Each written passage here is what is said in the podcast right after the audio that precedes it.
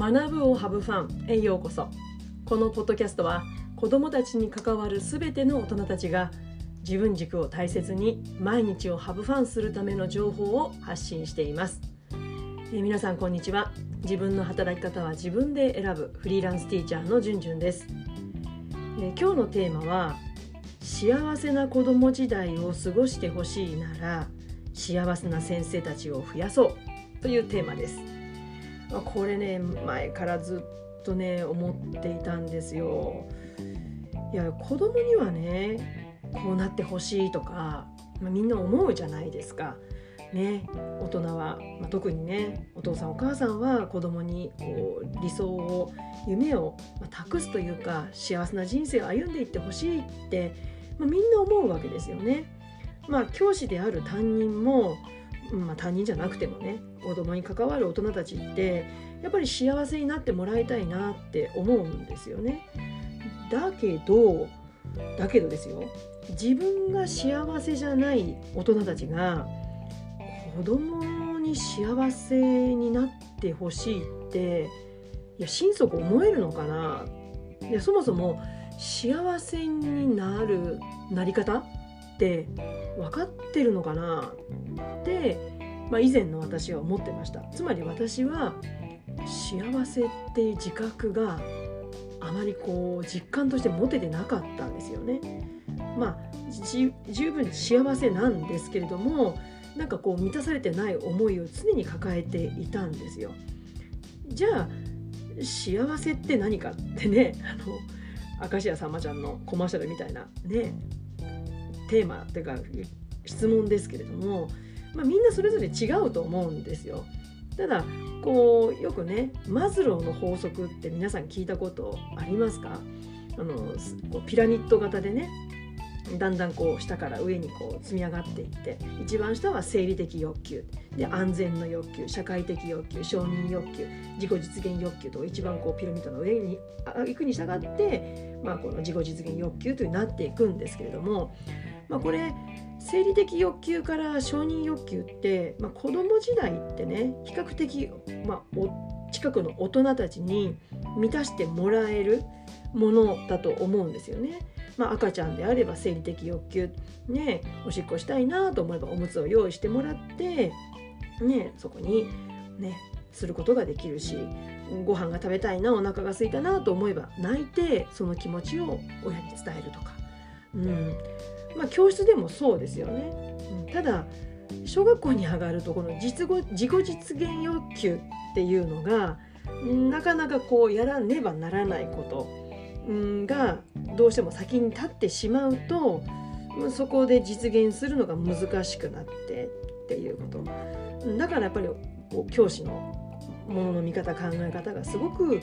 子どもたちのが自己実現欲求を満たすにはすごく教師の考え方って大切だなって思うんですよね。うん、どうしても大人がこう満たされていないと我慢を多くしているとどうしても周りの人、まあ、特に子供にも我慢を強いるっていうことが多いと思うんですよね。だからまず大人が自分に OK を出して、うん、じゃあ子供にもっていうようにやっぱりこう幸せで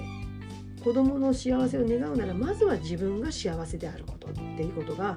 なんかこう優先順位が逆じゃないかなって思うんですよね。自分は犠牲にして子供を幸せにするっていうねまあ私たちの親の世代ってそういう人たちがすごく多かったかもしれないんですけれども、うん。まあ、別にそれをねあの否定するとかっていうことではない。それはもう時代とかいうものがあるから。でも今はねやっぱりまず大人が幸せであって満たされてから初めて子供に与えられるっていう、まあ、なんかそういう順番じゃないかなと思ってます。やっぱどうしてもね自分を満たしていないと相手にもねやっぱり無理無意識に無理を強いてしまうところってありませんか？うん。やっぱり自分がこれだけやったんだから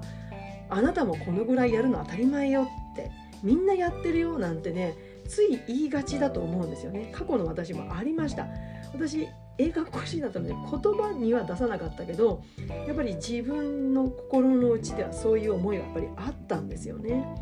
ううん、だからやっぱり自分を満たすじゃあ自分を満たすにはどうしたらいいかっていうとまずはこれだけやったから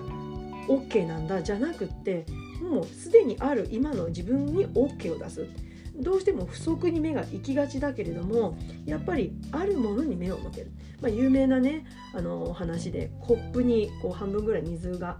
入っていてこれをどう捉えるか。これだけ入ってる。これだけしか入ってない、まあ、その捉え方ってやっぱりこういうことにもね、うん、影響すると思うんですよね。うん、だからまずは自分に OK を出すそのためにはやっぱりね自分の好きなこと得意なことに大人が没頭している、まあ、そうすればやっぱり子供にもそれを、うん、大人もそうなんだから子供にもねっていうふうにやっぱりこう素直に思えると思うんですよね。うん、なので、えー、私はもし子供たちに幸せになってもらいたいな子供時代過ごしてほしいなと思うのでまずは私から幸せになりたい幸せになっているというふうに思って好きなことにどんどんチャレンジしていきたいなと思ってます。